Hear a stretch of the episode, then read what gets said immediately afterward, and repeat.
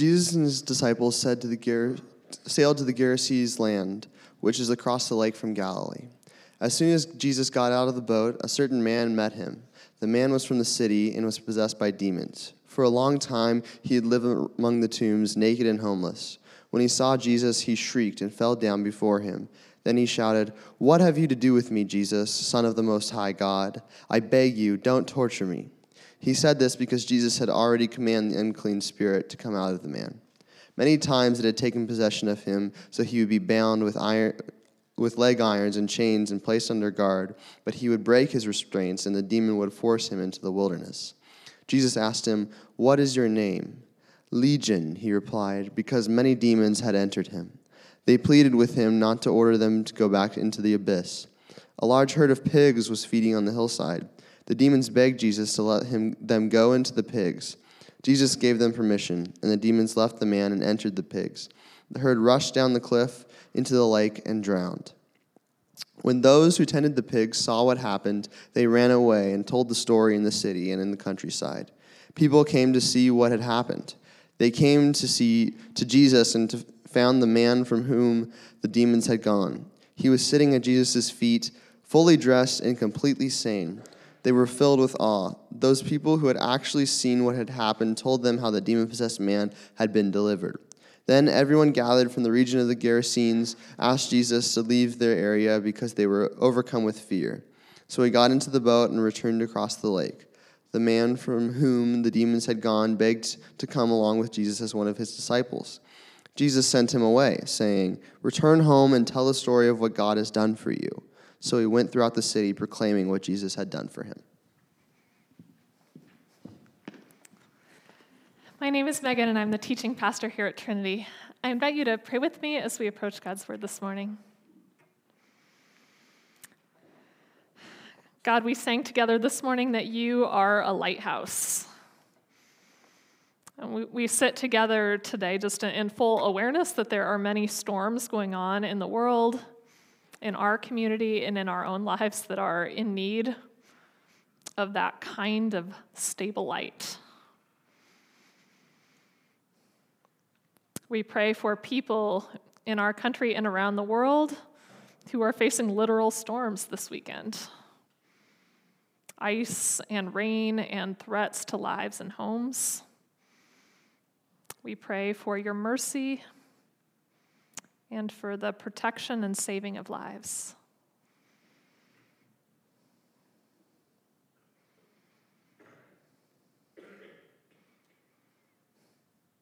Lord, we pray for our overfull hospitals that are experiencing such a, a storm, for the people sitting in them right now, in fear, asking questions, waiting to be seen, for their loved ones who wish they could be with them and can't. We pray that you would be a light and a safe place in the midst of those storms.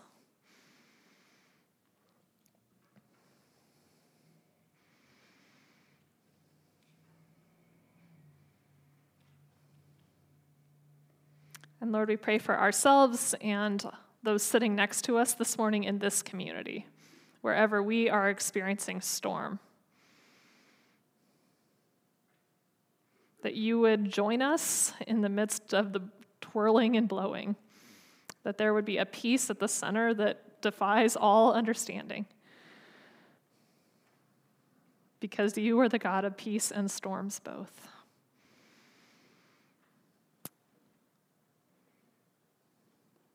Now speak in your word by the power of your spirit and make your story live for us so that we can live more fully and faithfully for you. Amen.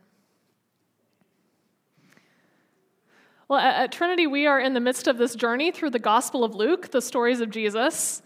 Um, and there are two kind of stories that are most common within the Gospels, within the preserved records of Jesus. Um, one kind of story is the kind we talked about last week, which is healing stories. Um, and the other, the second kind of story that is most common, are stories of exorcisms. And I know this is the topic that you got out of bed for this morning. Yes. In Luke chapter 4, uh, at the very beginning of Luke chapter 4, Jesus is starting his public ministry, and the first thing he does is he shows up at his hometown synagogue and he announces his ministry and what he's come to do. And right after Jesus announces his ministry, famously reading from the prophet Isaiah, uh, the very next thing we hear in Luke is this. After announcing his ministry, Jesus went down to the city of Capernaum in Galilee and he taught the people each Sabbath. They were amazed by his teaching because he delivered his message with authority. A man in the synagogue had uh, the spirit of an unclean demon. He screamed, Hey, what do you have to do with us, Jesus of Nazareth? Have you come to destroy us? I know who you are. You are the Holy One from God. Um, notice that the, the evil spirit here has presented Jesus with a question Have you come to destroy us? The answer, the resounding answer that is clearly implicit in, in the story in the Gospel of Luke is heck yes. I mean, this is the like opening salvo of Jesus' ministry. He has just gotten up in his hometown synagogue and he's told the people that God's Spirit is on him to bring good news to the poor, freedom for the captives, sight for the blind, and to liberate the oppressed right? That's the mission statement. But how is he going to do that? Well, he's going to accomplish it by destroying evil. The, the, so, the scene that unfolds right after that announcement, this is really key to Jesus' understanding of his own mission. Jesus is here to establish the kingdom of God. He's here to make the world as God wants the world to be, all whole and right and put together and just. That's what Jesus is here to do. That, that's what we see in those healing stories, right? Jesus is accomplishing that mission of putting things back together and making them whole. But the thing is that establishing the kingdom of God is not like colonizing Mars. You can't just kind of plant a flag and be like, here it is, because this place is already occupied. Jesus is bringing God's kingdom to a place where another kingdom already exists and that means there's going to have to be a fight if the new kingdom is coming in. So, th- this is the kind of key to understanding Jesus' entire ministry. God's work for wholeness, God's work to heal the world and put things back together, is taking place in the context of opposing forces whose mission is to divide and destroy things. There, there are powers in the world whose only main desire is to burn God's house down with everybody in it. Right? That, that is the context in which Jesus' ministry unfolds. So we, we could have a discussion today, and I really thought about taking this approach. We could all kind of gather and we could talk together about exactly who or what the opposition is. Right? Like, what are these evil spirits? What, what, does the New Testament mean by demons, by possession? When Jesus talks about Satan, what are we actually talking about? And we could have that conversation, but chances are we'd all still be confused and just be feeling a little weird.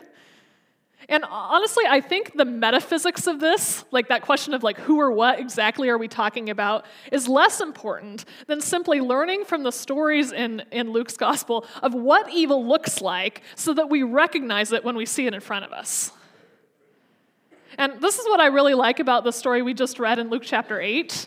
Um, we have a lot of different kinds of stories of evil in the Gospels, but in this story in particular, we really get a portrait of like, if you were going to encounter evil in the world, what will it actually look like? How do you recognize it? Now, there are a few distinctive details we're given in this story in Luke 8.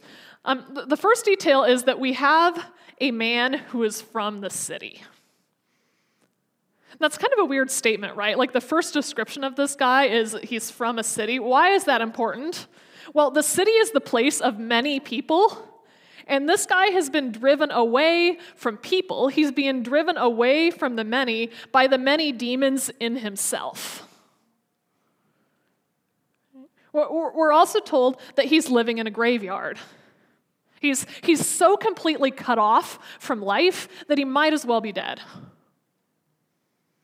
But we're told that he's naked, um, which is basically saying he's living like an animal. He, he's barely recognizable as human. He has these kind of scraps of iron cuffs on his arms and his legs uh, because he has often been the prisoner of his neighbors who've chained him up to kind of control him and stop his violence. They've guarded him, but sometimes he breaks loose and he wanders away. But whether he's in the chains or whether he's loose, either way, he's not better off because he's not free, he's not in control. Chains or not, he's still a prisoner. The, the other thing we're told about uh, this man is Jesus asks his name, and the, man, the demon answers for him. He says his name is Legion. This man's name, his voice, his identity has been so completely consumed by the thing destroying him that he's totally identified with the thing that's tearing him apart. Okay, so, so, let's kind of walk through that again and, and, say, like, maybe all that sounds kind of strange and ancient and abstract. Let, let me just describe this again and see if this sounds any more familiar. We have a man who's been driven away from the city, from the many, by a legion of demons, by voices in himself. I mean, leave, the demon thing aside for a second and just ask yourself have you ever felt like your head is full of voices? Fears, insecurities, resentment, loneliness, envy, unforgiveness, doubt, desire. And you're so preoccupied with those voices, they're taking up so much space in your head that you find yourself drifting farther and farther away from the relationships that support you because you have no energy to devote to those relationships because you're just consumed by this internal battle in yourself. This man is living in the tombs. I mean, have you or anyone you know ever experienced a kind of total hopelessness? A, a kind of just fear and dread and sadness and despair where life barely seems worth living, where the whole world feels just colored in shades of gray, where everything just feels and tastes like death. This man, he's naked. he's living like an animal. Have you or anyone you never you have ever known ever been kind of reduced to your base impulses, just being driven by hatred or lust or greed or hunger? Until the point where a person doesn't even care like what it's doing to themselves or the people around them, they're just consumed by this kind of core emotion or desire driving them. This man is in chains. Well, we all know people who are prisoners, either prisoners literally of other people or of circumstances. Maybe chained because of their violence, maybe chained because of prejudice or injustice. But I, I, think if we think about it, we all know people, and maybe we've experienced this ourselves, who are free, but not really. We're caught in these, these patterns by chains we can't see that drive us to do the same self destructive thing again and again and again as we watch it kind of rip our lives and our relationships apart. This man has had his name taken away.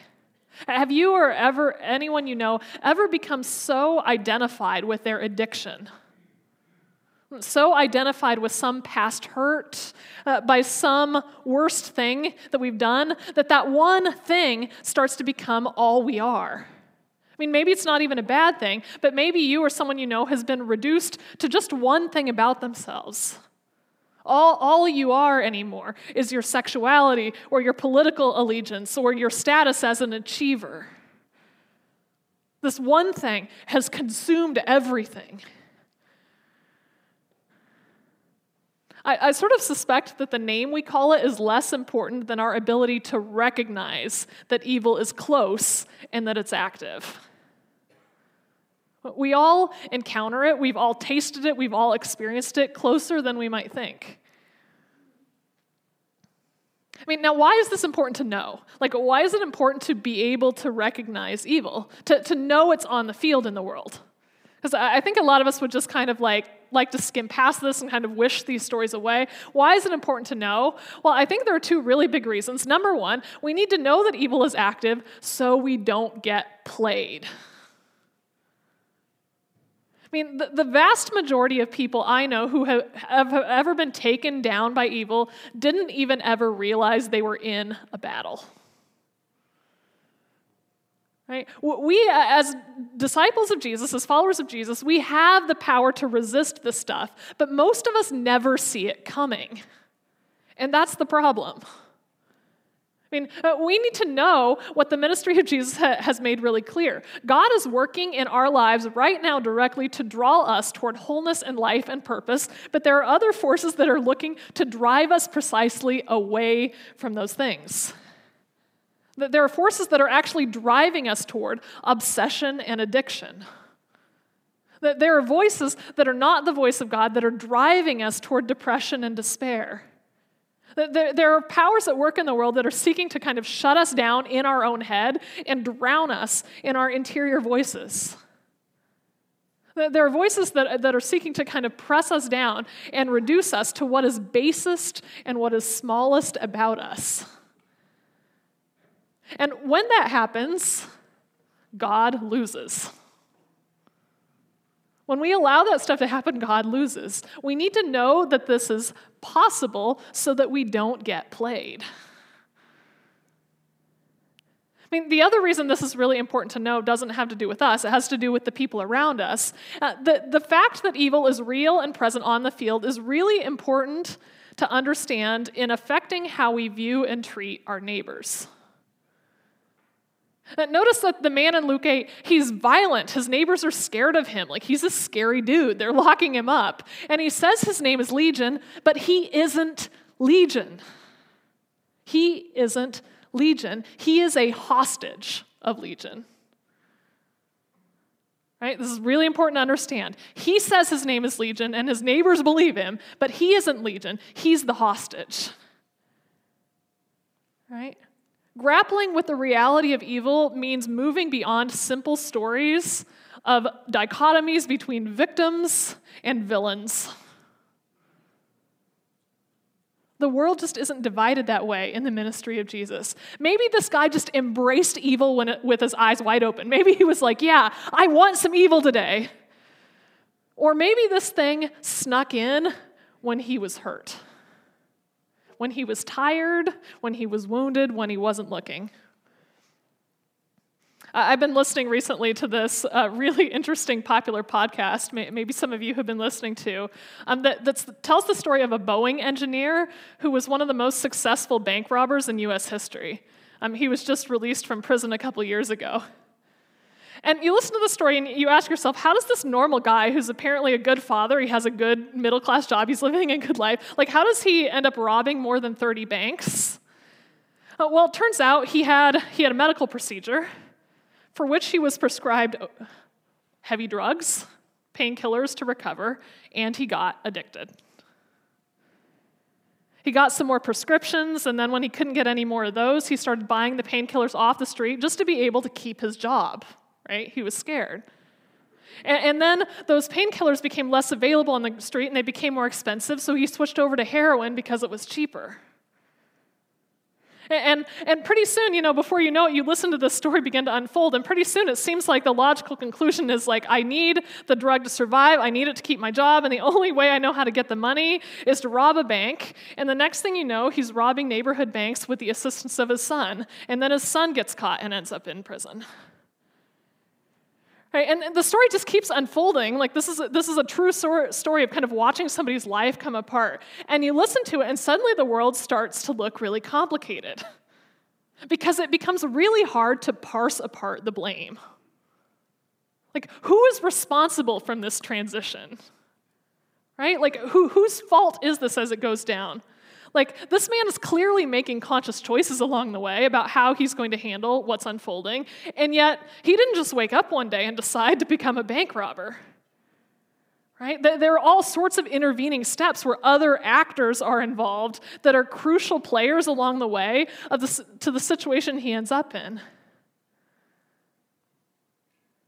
I mean, I think when we recognize that every person we know, every person we've ever met, is playing out their life choices in the middle of a battlefield where there are players who are actively against them, seeking their destruction, maybe we can begin at least to have a little bit more compassion to the complexities of what our neighbors are up against. Like every person we know is making choices in the midst of this battlefield where bullets are constantly flying. So, this is our situation. Evil is real, it's active, it's on the field, it's seeking our destruction. But Luke has some really good news in the midst of that understanding of the kind of world we're living in. And the good news is that somebody who has taken the field who is stronger than evil is. Jesus says in Luke chapter 11, if I throw out demons by the power of God, then what does that mean? It means God's kingdom has already overtaken you. When a strong man, fully armed, guards his own palace, his possessions are secure. But as soon as a stronger one attacks and overpowers him, the stronger one takes away the army, armor he had trusted and divides the stolen goods.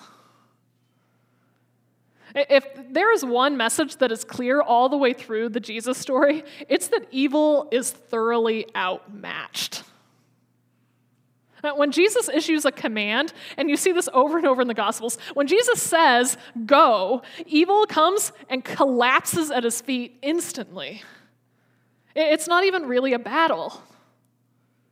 If you listen to the end of the story, uh, this man who's just been tormented and, and everything has come apart, he ends up clothed in his right mind, sitting at the feet of Jesus like one of his disciples, listening. He, he goes back to the city, the community, he becomes a part of it again. And not only does he regain his name, he gains a whole story of what God has done for him that he gets to go back and tell. I mean, he, he's fully restored by this encounter with Jesus. And the claim here, the, the claim of Jesus' ministry is not just that Jesus has power over evil. It's not just that Jesus has outmatched these forces that are tearing the world apart. But the good news is that Jesus says he has the power to share that authority with every person who follows him. And you hear this in Luke chapter 10. And Jesus has sent out his disciples. First, he sends out 12 of them, and then he sends out 72 of them. And he says to them, I'm giving you power to preach the gospel and to cast out demons. And this is what happens when they come back. The 72 returned joyously, saying, Lord, even the demons submit to themselves to us in your name. And Jesus replied, I saw Satan fall from heaven like lightning. Look, I've given you authority to crush snakes and scorpions underfoot. I have given you authority over all the power of the enemy. Nothing will harm you. You know, last week we were talking about healing and Jesus' power to heal, and we talked about what Jesus makes possible, but we also named that, like, not every case is a case in which full healing happens right now, right? We're all aware of that. It doesn't always come together the way that we wish. But if, if there's one thing that Jesus' followers are promised always, all the time consistently, is they don't ever have to get played by evil. There are zero exceptions to this. If you are a follower of Jesus, you never have to get played. You have the power for resistance in you through the power of Jesus to choose what is right and resist what is evil. That is a consistent promise Jesus gives to his disciples. And beyond that, beyond that guarantee that you have the power to resist evil for yourself, you also are equipped by the Spirit in the name of Jesus to go out and help other people in active resistance. You have power to participate in a work of deliverance that affects everybody else. So, what, does that look like in practice? Well, let's end by getting really practical here. What does it look like to resist evil for yourself? How do we participate in deliverance work for others? Well, number one, first thing, you gotta know the signs. Right? You have to know the signs. I said before, most people who are taken hostage by evil never put up a fight because they are taken completely unaware. We have to recognize we are on a battlefield, that there are things working in the world that are intent on our destruction, and know what the markers are. I mean, let's go over the markers one more time. Few of them. Evil destroys relationships and isolates people. When evil is at work, you tend to get more and more isolated. Evil whispers despair. It tells you you're worth nothing. It tells you there's nothing you can do. It tells you you're powerless. It whispers despair. It keeps you in the graveyard.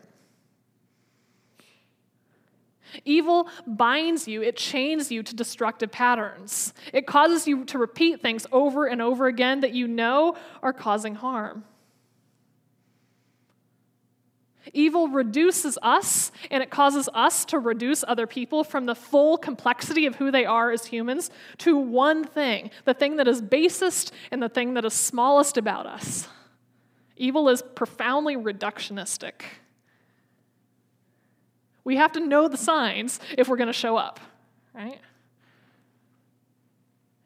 Second thing, arm yourself in advance. Um, th- this is the thought as I've been preparing for this sermon and, and, reading through these teachings of Jesus. This is the thing that has gotten in my head, and I cannot get it out.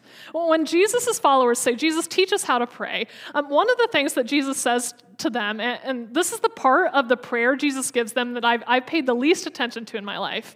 Jesus says to his disciples, Pray like this Lead us not into temptation, but deliver us from the evil one.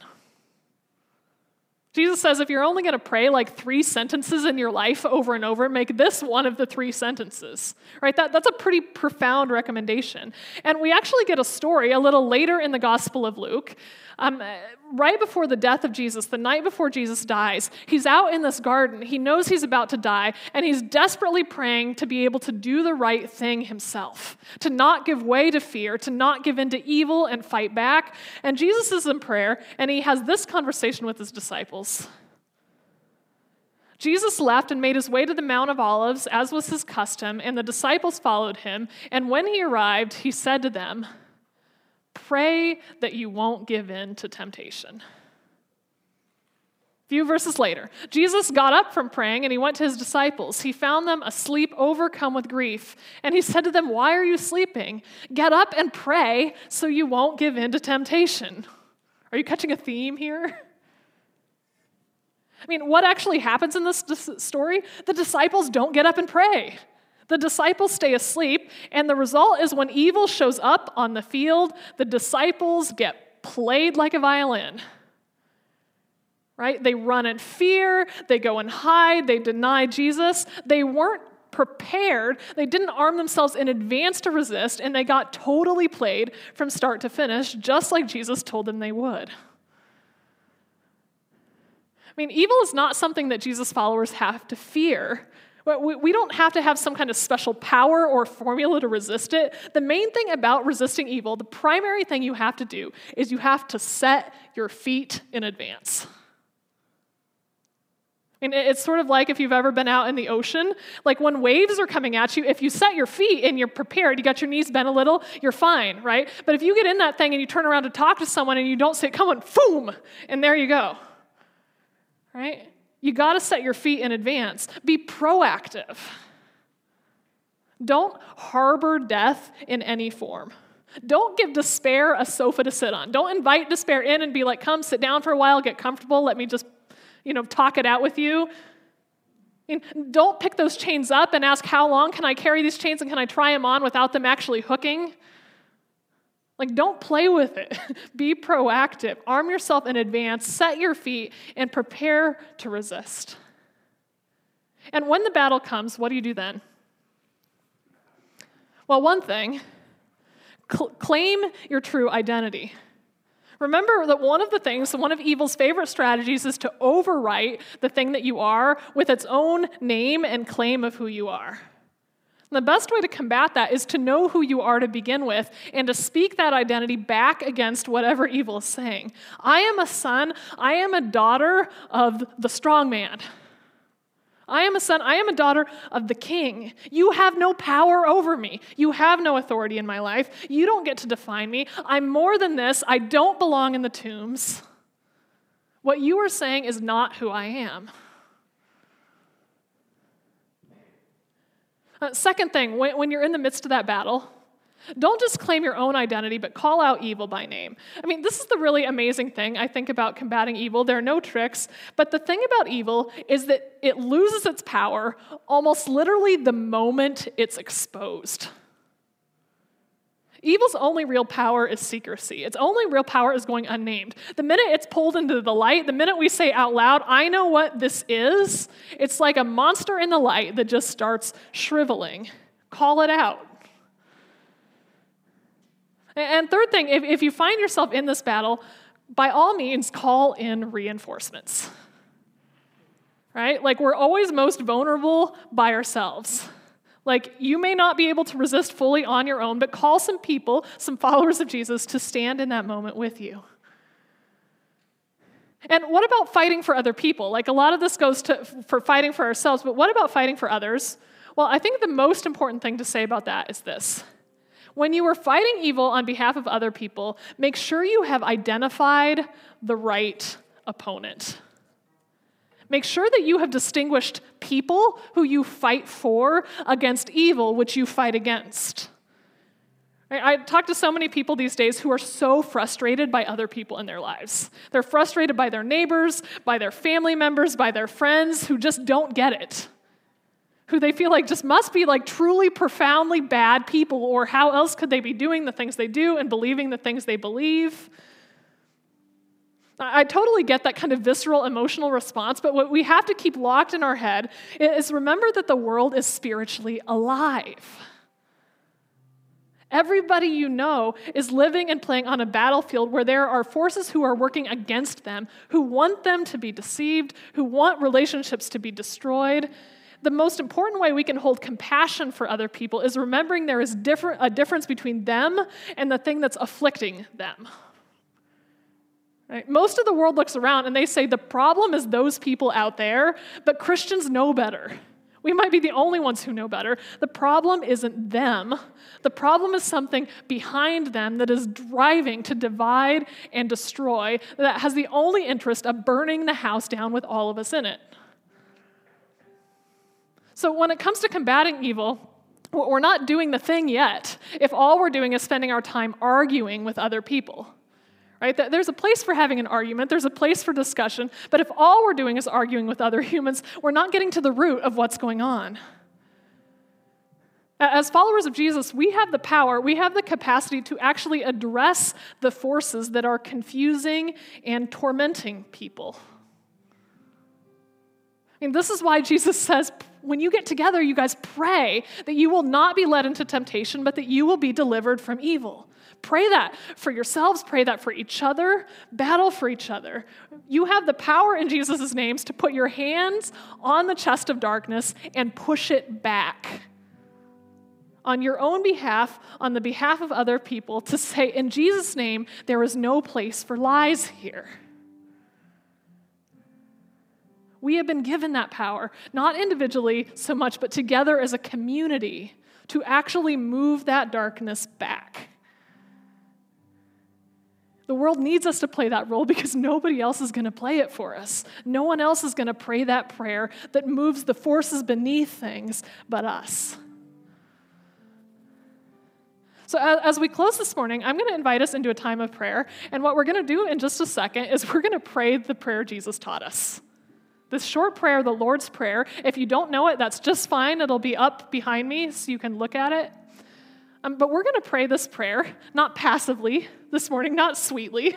We're going to play it, pray it as a battle against darkness. So, what I want you to do as we come into this prayer, I want us to just sit for a second in silence together, and I want you to picture in your mind. Go ahead and close your eyes and picture in your mind a place or a way that you have seen signs of evil's activity. This might be in your life, it might be the life of someone you love, it might be in the larger world. Where have you seen the signs we described of evil's activity? Dividing, chaining, driving people to their base impulses, driving people to despair reducing people to the smallest piece of themselves? Where have you seen it?